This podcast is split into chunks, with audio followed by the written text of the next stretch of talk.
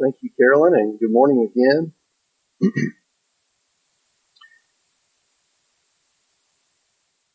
when I go backpacking, uh, which doesn't happen as much anymore, little little kids at home, but when I go get a chance to go for a few days and kind of leave the cell phone behind and just get out somewhere where you can go and carry what you need with you and just unplug for a little while. When I have a chance to do that, I like to go with a friend or a couple of friends. And uh, the reason is because I like to have someone to argue with when I'm lost. Anyone ever been there? So it's more fun if you can argue with someone else instead of just having to argue with yourself. Uh, and then there's someone else to blame, and it kind of goes around. Because even when you have a good map and you're headed out in places you've never been before, you can kind of see how it looks on the map, but you're not exactly sure if that's the trail or if that used to be the trail, there's a new trail somewhere else, or if you're generally in the right vicinity or not, so of where you need to be. So it's nice to just have somebody to bounce ideas off of and say, well, you know, does it seem like to you that this matches what we see on the map? And then they say no, and I'll say, well, it kind of does to me. And then we sit there and argue about it. So, uh, had a couple of friends. Now that, that is a little harder when it's your wife who's the friend with you on the trip.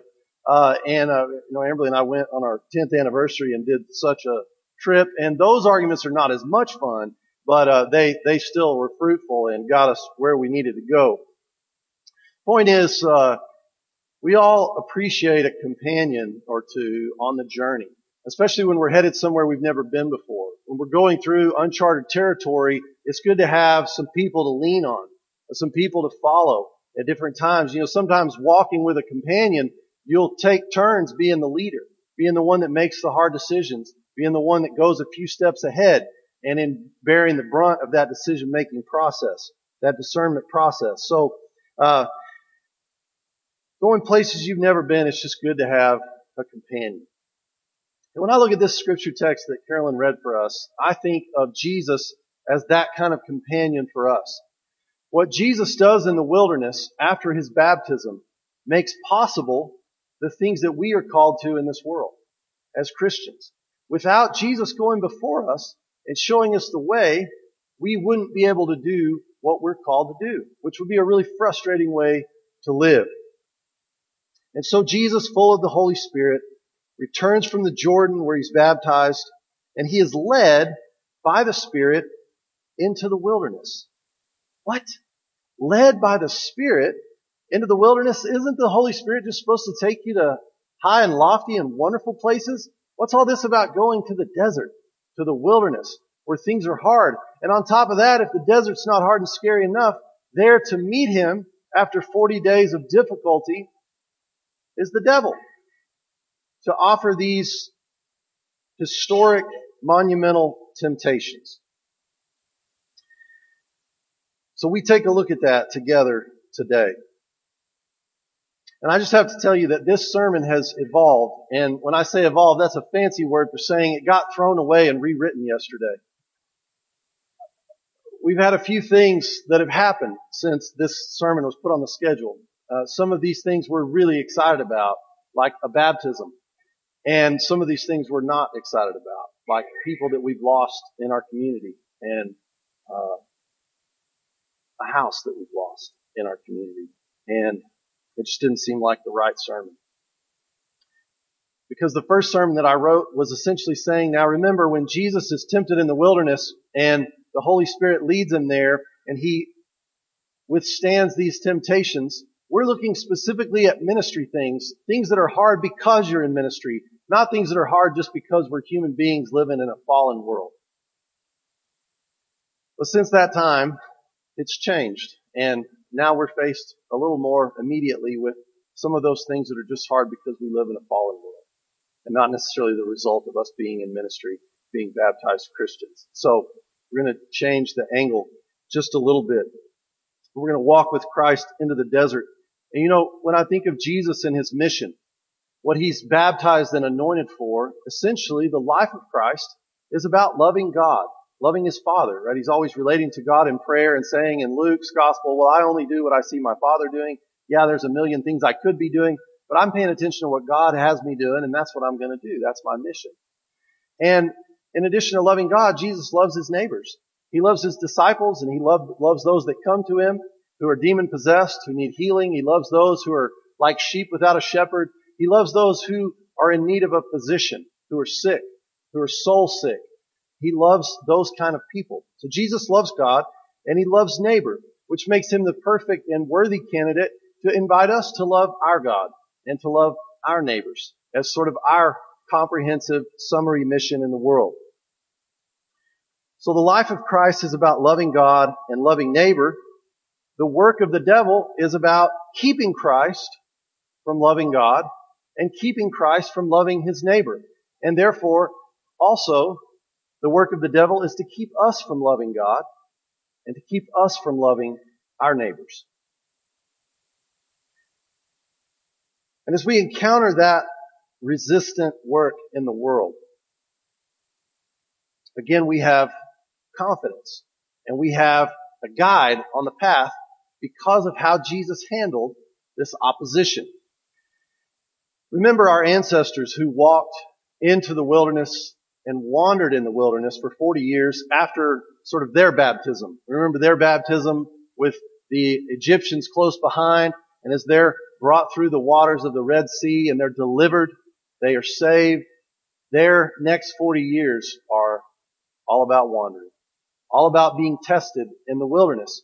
And largely, they failed their test.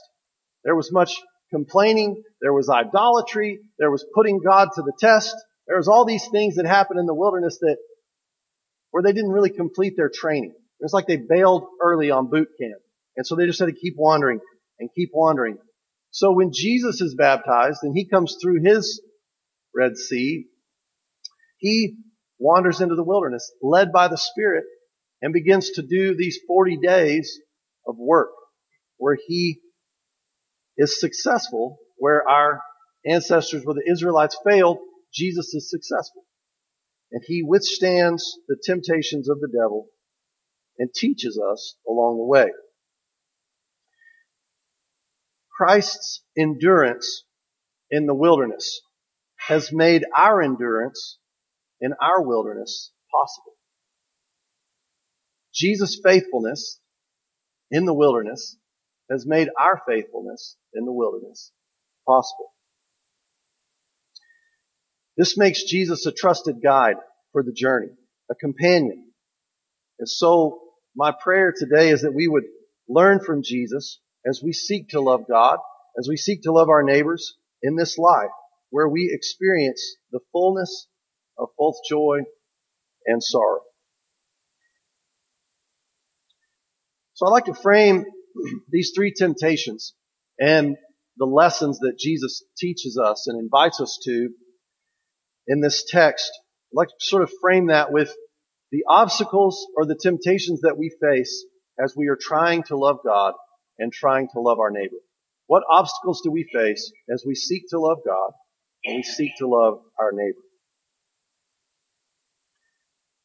I'm borrowing some of this language from uh, Henry Nouwen, who was a, uh, a, a, spiritual writer in the whole 1980s and 90s, uh, who was a Catholic priest, who was a professor at Harvard and a professor at Yale, and then spent the remainder of his life living with and working among uh, severely mentally handicapped adults. And uh, so he wrote many of his books from that perspective. And so some of this language about sort of categorizing these temptations I've borrowed and learned from Henry Nouwen. The first temptation in the Ryan Strebeck translation, when we're trying to love our neighbors in hard times, is the temptation is to fix it.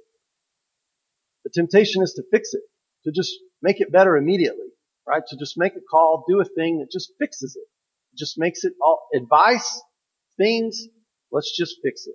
Or we are tempted to just fix our neighbor. We're tempted to fix the one that we're trying to help and do for them what we think they need immediately. This comes to Jesus in the form of, if you're really the son of God, why don't you turn this stone into bread?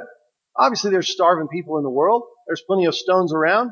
Why don't you just fix it, Jesus? Why don't you just fix everything? Why don't you just make it happen right now?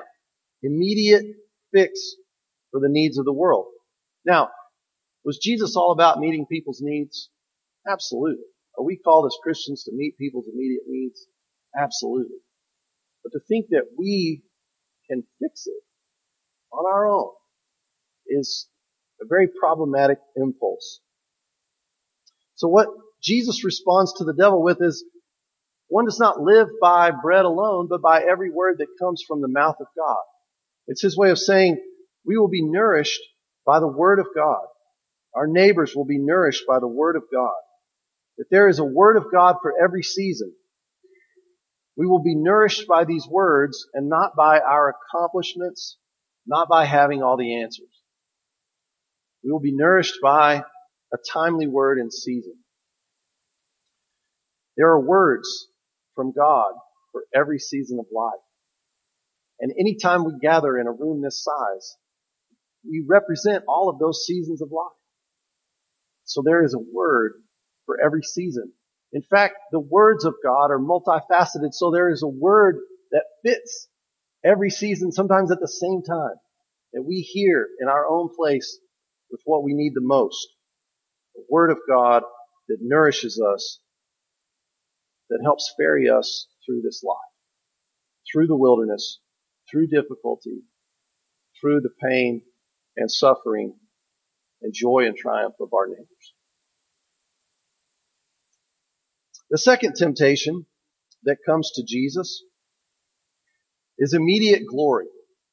The way Nouwen says it is to be powerful, to demonstrate the power that is at your disposal. Right? He took him up, and if you can imagine, I love the way that this is put. He, he showed him all the kingdoms of the world in a moment everything that's available in terms of power that's ever been, if you could see it all at once in one moment and capture it and imagine it, if you could be the most powerful person ever and change everything and do everything you wanted to do. And in that moment, Jesus resists and says, I'm not going to get glory that way. For you shall worship the Lord your God and him only shall you serve. Jesus shows us and tells us here that there are no shortcuts to glory. Shortcuts to glory in the life of Christ look like clinging and striving for power and glory. We sometimes forget that glory is bestowed. It's not taken. It's not grasped. And in the kingdom of God, glory is always on the other side of a cross. So, the call, the invitation, when faced with such a temptation, is worship. Worship. Where we offer ourselves, as Paul said, as a living sacrifice, holy and pleasing to God. We give all that we are in exchange for the hope of all that God is. We lay our lives on the altar. And we ask for the glory of God to be manifested among us in our lives, that we might be transformed, that we might be strengthened, that we might be bearers of light, bearers of glory, light in a dark world, right? A city on a hill, and that we might go the way that Christ went, the difficult journey, going through suffering, through a cross, waiting all the time, every time we wake up, every time we pray, every time we sing, anticipating the reality of the resurrection. The long way around. And finally, sort of the climactic temptation. Luke does something a little different. When Matthew uh, tells this story, he reorders them a little bit, or Luke reorders them from Matthew, or however you want to see it. Uh, but Luke switches the last two and he makes the climactic temptation this scene in the temple. And we think that's probably because Luke's gospel ends in a scene from the temple. And so the temple's coming into view and this sort of major temptation comes on the scene. And, and the devil in his work, in his crafty work, he just empties both barrels here. And the way he does that is he quotes scripture to Jesus. Right? He says, hey, remember that old psalm in your Hebrew prayer book? Remember that prayer that you learned to pray, Jesus, as a kid, how God will command his angels concerning you. He'll take care of you. Them, those angels will come along and I almost said them angels. That would be like the most redneck thing I've ever said from the pulpit. Uh, those angels will come and they'll gather you up and they'll hold you up and, and, and they'll keep you from crashing and burning. And Jesus says, it doesn't work that way. And it's almost like Jesus is saying, yeah, but you gotta keep reading the Psalm. You're quoting that thing out of context. Remember that part in that same Psalm where it tells us that we will stomp on the head of the serpent? That we can trust the promises of God. So Jesus turns this on its head, but before he does that, I think the translation for me for get up here on the highest point of the temple and just throw yourself down is the temptation in ministry and in loving our neighbors to do something spectacular, to do something amazing. Everyone wants to just do, to be said of them, they're like, oh, they just did that amazing thing. Their Sunday school class was amazing. That sermon was amazing. The way that they did this or that was amazing. That thing was amazing. We all, I mean, that makes you feel good, right? All of us. And so it's a natural thing to want. But it becomes a real devastating thing when it drives us. And just the hunt and the search for the next, being the next amazing thing will lead only to destruction. Jesus knows this. And so he says, don't put the Lord your God to the test. Right? We learned this in the wilderness. Don't test God. Don't take that way about it. It's not about being spectacular. And just the fact that God could, yeah, save me if I jumped off the temple, what would be the purpose of that? Why would I want to be spectacular? The way that Jesus was going to be amazing was a very different way. When I think of Jesus being amazing in the world, it's that image of Jesus, you know, taking off his outer garment and taking a towel. And what did he do? He washed the feet of the disciples. He, he knelt down and washed dirty feet. Jesus is known to us as a servant, not as someone who's amazing and spectacular. So the antidote for the temptation to be amazing in ministry and in loving our neighbors is humility and service. Humble thyself in the sight of the Lord and he will lift you up. This is the rhythm of the kingdom of God. Lay down a life and that life will be resurrected. Give a talent or a gift and it will be blessed and multiplied, raised. So humility and service and the commitment to not test God. Excuse me, to let God work, to trust God's promises. I had a conversation uh, on the phone with one of our members this week, and uh, it was after a meeting, a, a, business meeting that we had up here, and um, and I, I called him, and we were just talking through some things, and I said, you know, you know what makes First Methodist Sweetwater wonderful and amazing? You know what makes any congregation good and beautiful to the world? And he, he sort of, he was like, no, what? I said, well, it's, it's people like you. And the reason is because you're a servant and you display this kind of service in the community and in our community. And that's how the world knows the beauty and the amazing things about Jesus is through our service. Sometimes it's slower than we would like. We don't always see the immediate results that we would hope for. But as long as we serve, and as long as we are faithful, and as long as we walk into the deal with humility, we have these promises from God that we will not be disappointed. That when we lay our lives down, when a kernel of wheat falls into the ground, and it first dies, there will later be a harvest. This is the rhythm. This is the promise.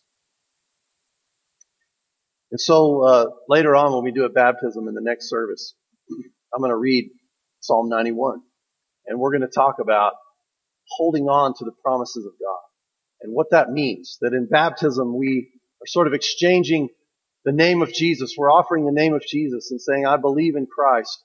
And in return, Christ is marking us with a name, with an inheritance that will never perish or spoil or fade.